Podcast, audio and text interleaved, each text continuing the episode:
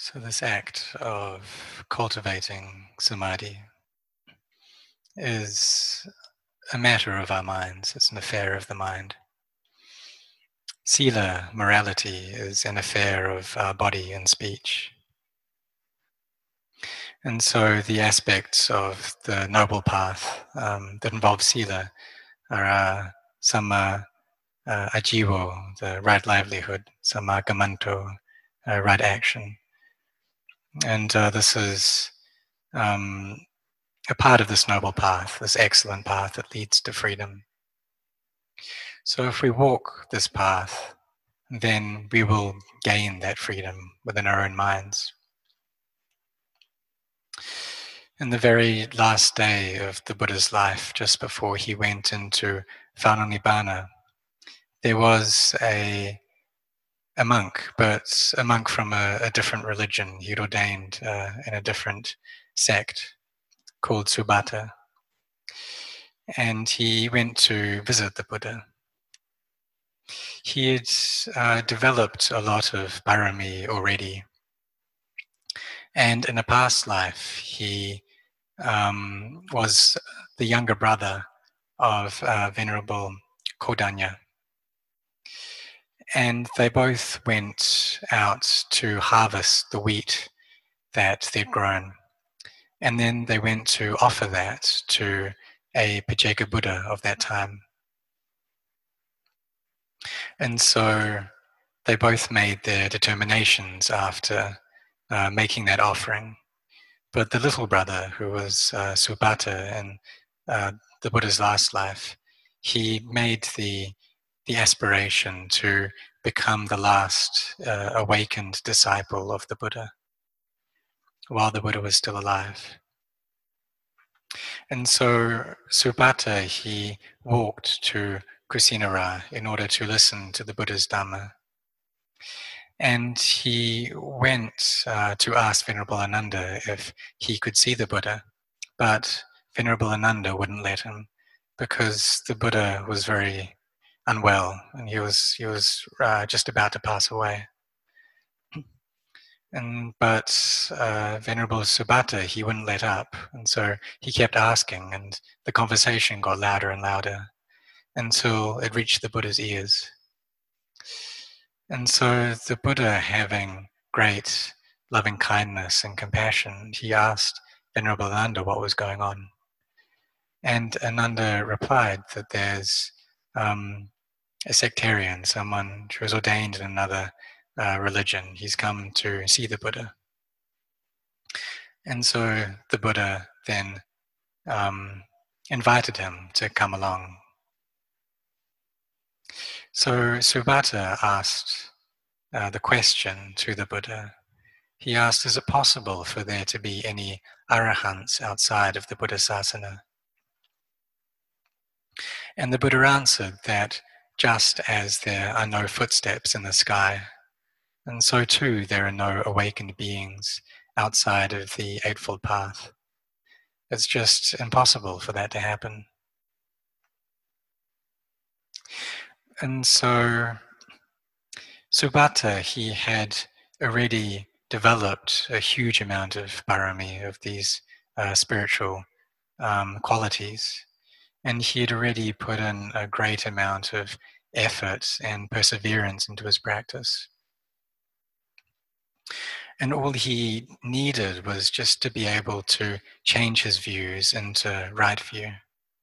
And so he got that from the Buddha. He was able to gain right view and and um, and also this right thought as well, right intention. And he had been ordained uh, for a long time already, and um, already managed to uh, relieve his heart of much of, of feelings of hate and vengeance. So, having ordained, he had the the quality of sila, the, of morality, that was very strong already in him.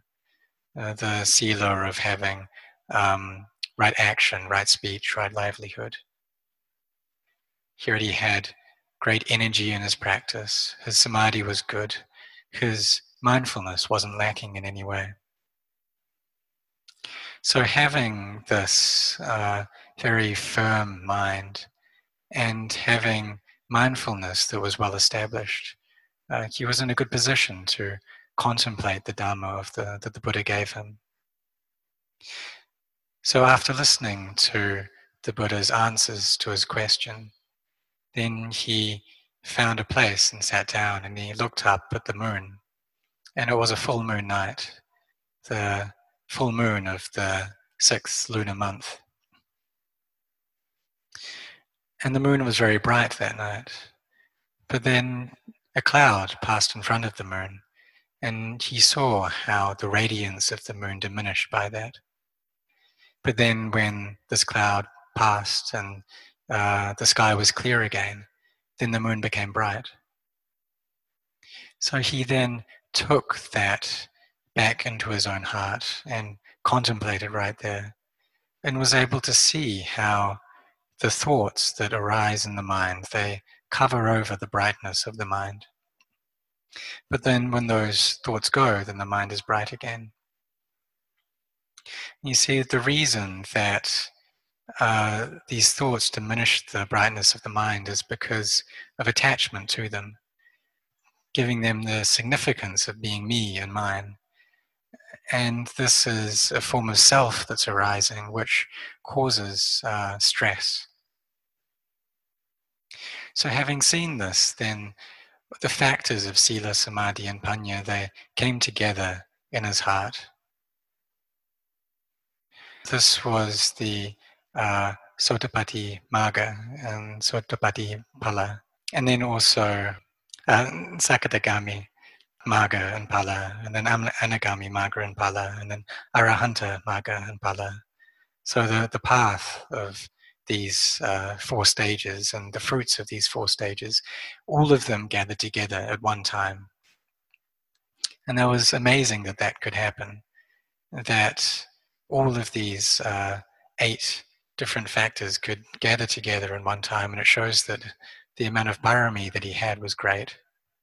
And so he was able to attain arahantship uh, at that time. And this was just before the Buddha passed away into final nibbana. So if we develop this path, this noble path uh, of sila, samadhi, and panya, then we will see into the Dhamma. And it's not like it's easy to meet up with this path. You know, there are many people who have uh, left the home life, who have gone off to ordain, and they've been practicing for huge amounts of time, for millions of lives, for many kalpas, and they still haven't met with this noble path. But the Buddha had uh, great compassion, boundless compassion, and he had built up these spiritual perfections for the benefit of all beings so that he could um, become the self awakened Buddha. It was extremely difficult, and he knew that it would entail much difficulty, but still, he made that aspiration to become a Buddha.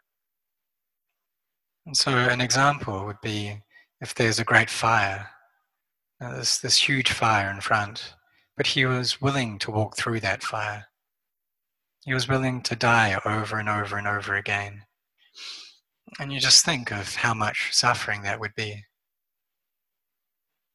Or say there's a path in front that's covered with thorns, and every step that he took, uh, his, uh, the soles of his feet would be pierced by many thorns.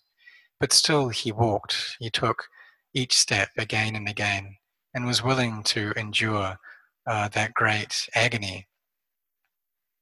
And it's amazing that, that he was willing to do this, that he had the heart to do this. And this is what all of the bodhisattvas have. And they all have to develop their perfections in this way.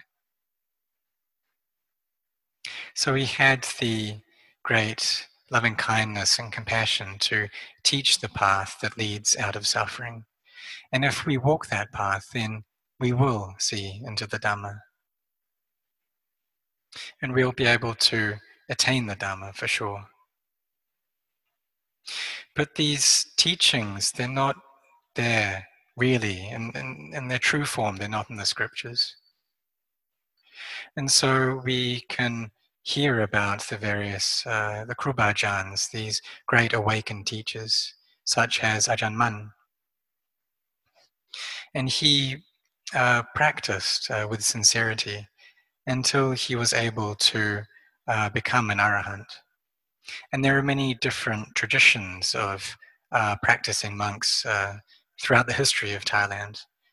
And Ajahn Mun, uh, he was just one of the, the, the, founding fathers of one of these traditions uh, that uh, flourished in the northeast of Thailand. So he was able to attain to the Dhamma, and in turn, he taught uh, many other people to attain to the Dhamma as well and become Kruba Ajahns in their own right, over a hundred of them. And Venerable Ajahn Chah was one of these as well.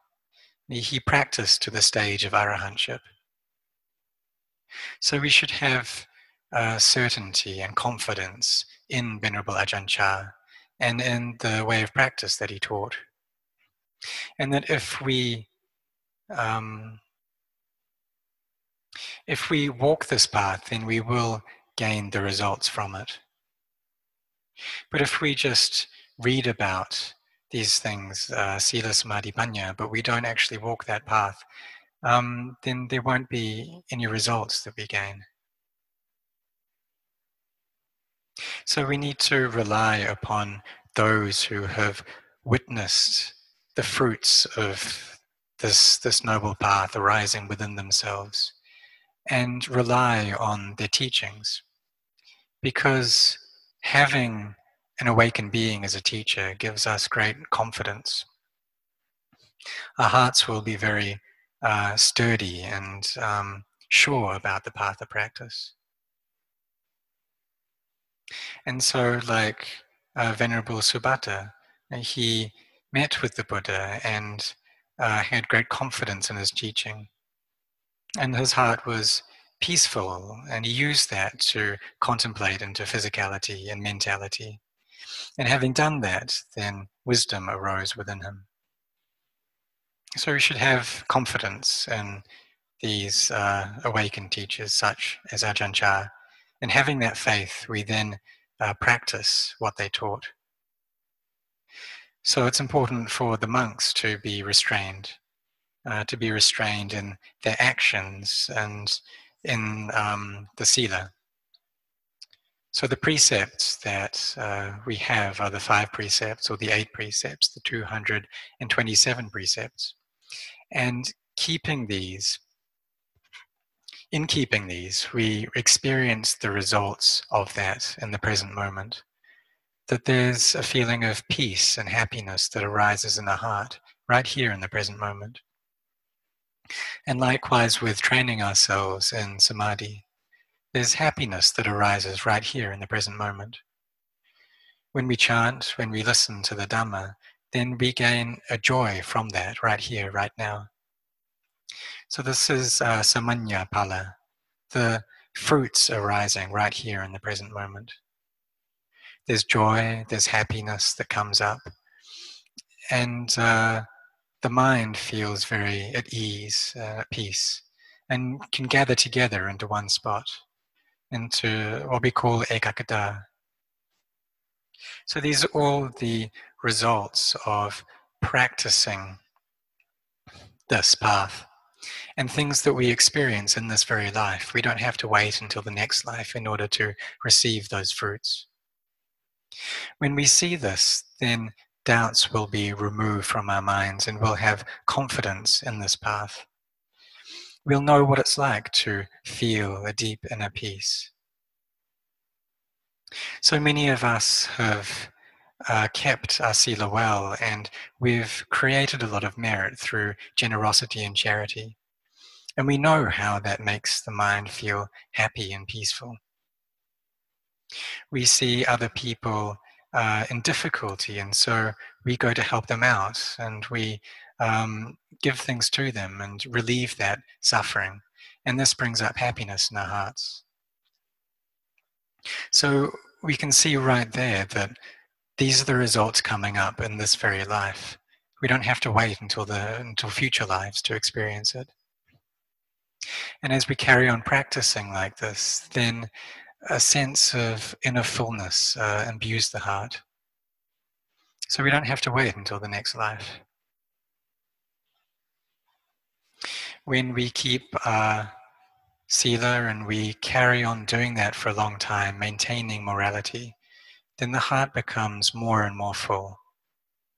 And when we chant, when we practice meditation, then there's this feeling of inner fullness that comes up uh, through the joy that we gain from those activities. And this is food for our hearts. So, like our physical bodies, they need uh, this food of, of rice and, and curries and such things, and also the food of the breath in order to keep this body nourished. But the Dhamma is the food for our hearts. And also the merit and the skillful actions that we've done. So many of us uh, help out the, the Sangha, the monastic order, and are charitable and help to support the Buddha Sasana so that it may last for a long time.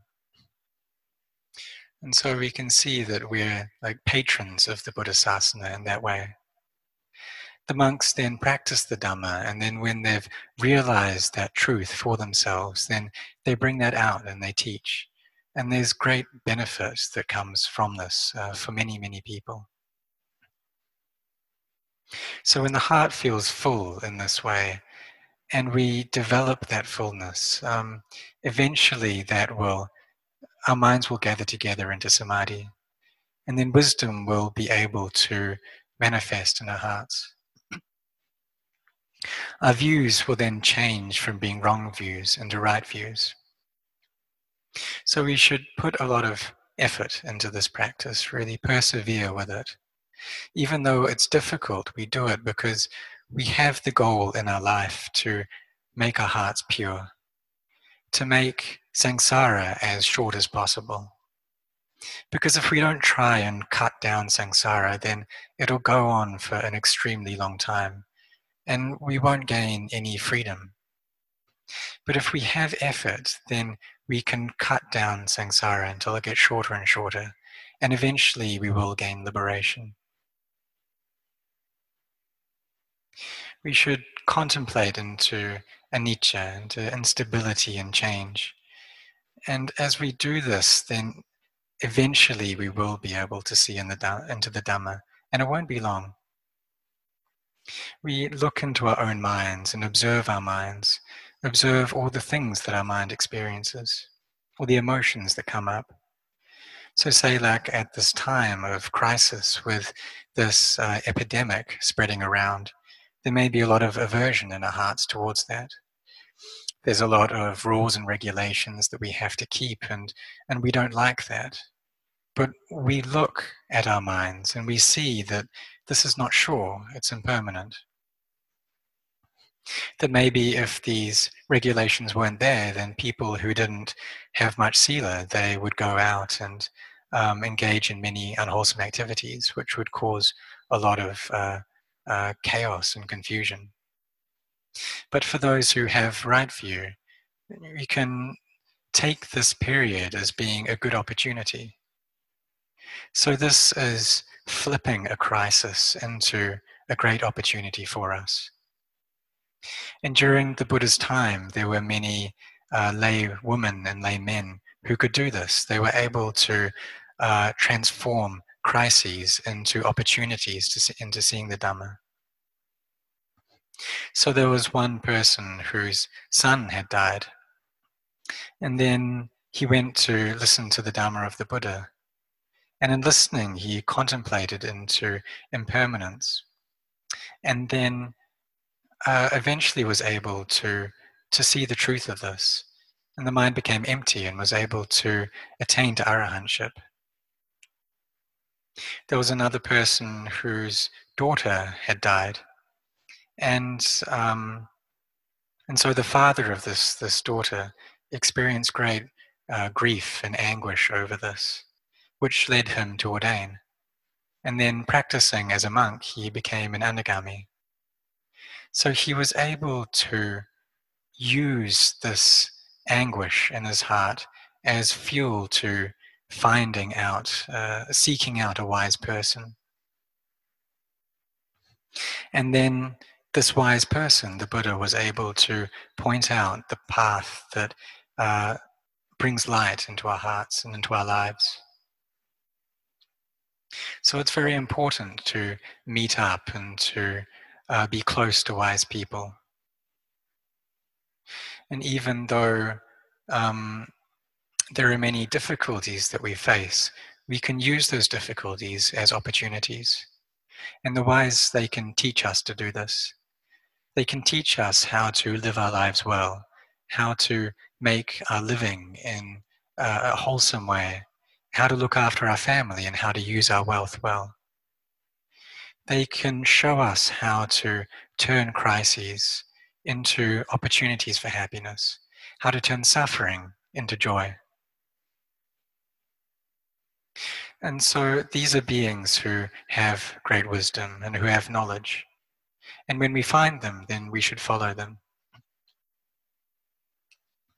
And it takes a lot of uh, merit to be able to meet up with these teachers, teachers who have a lot of wisdom. And we also need to have uh, many good qualities in our own hearts as well in order to be able to follow their path of practice. We have to have integrity. We have to be truthful. We have to be respectful. So there's a lot of virtues that we need as well in order to uh, follow this path. So the merit that we've created in the past, this comes back and helps us in times of difficulties. And the goodness that we've created through practicing the Dhamma of the Buddha, it can help to solve the suffering that we experience in our hearts. So, therefore, we should all be sincere in this practice that we've had the opportunity in this life to meet with this path. The Kruba Ajahns, these awakened teachers, they've pointed out the path. Ajahn Chah pointed out this path, and it's not wrong.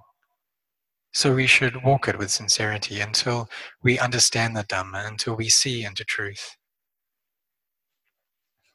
Our sila, our morality, and our dana, our generosity, are probably already very good. So when we have this collectedness of and restraint of our body and speech, what that leaves is peace of heart. But we train and we uh, develop this path every day, day in, day out. And all throughout the day, whether we're working or whatever we're doing, we try to keep our mindfulness with us. Having done this, samadhi, uh, the collectedness of our minds will grow stronger and stronger. And then when our minds become more peaceful, then the brightness of our wisdom will increase.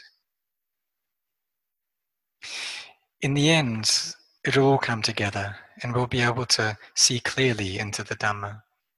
And we'll see that the Dhamma exists within the peaceful mind. And we contemplate right here. We don't need to go anywhere else. So, this body right here, we contemplate it. We can separate it out into its various elements, or we can uh, see it as being something that's not beautiful. And the more that we contemplate into that, the clearer things will become. The more we can see how this body isn't beautiful, then the more beautiful our minds become. The more still they become, the, the more peace there is uh, uh, infusing the heart. Until we see into emptiness, and that emptiness is what can destroy the kilesas. So the seeing of emptiness is the seeing of Nibbana. So we contemplate this body as being just elements, as being empty. And all of this happens within the peaceful mind. So Ajahn Chah, he taught the straight path, but we need to put the effort into walking that path. So, however we're feeling, if we're feeling drowsy, for instance, then we should get up and do walking meditation. If we're mm. still feeling sleepy, then we can walk backwards. And if that doesn't work, then we can try chanting. But we fight with it, we don't just give into it. And we need to be sincere, we need to be real about our efforts. And if we are real, then what what we gain, the results that we gain, are real as well. So we've already gained one uh, level, one degree of uh, peacefulness and of stability. We already know the happiness that uh, arises through morality and keeping body and speech in a wholesome state. But when we experience samadhi, then the joy and the happiness that we gain will increase a lot. The hate um, that we have, it will still be there, but it'll get less and less. The like the feelings or the thoughts of uh, vengeance, of getting back at people, that will slowly disappear little by little. So, everyone be sincere in your efforts.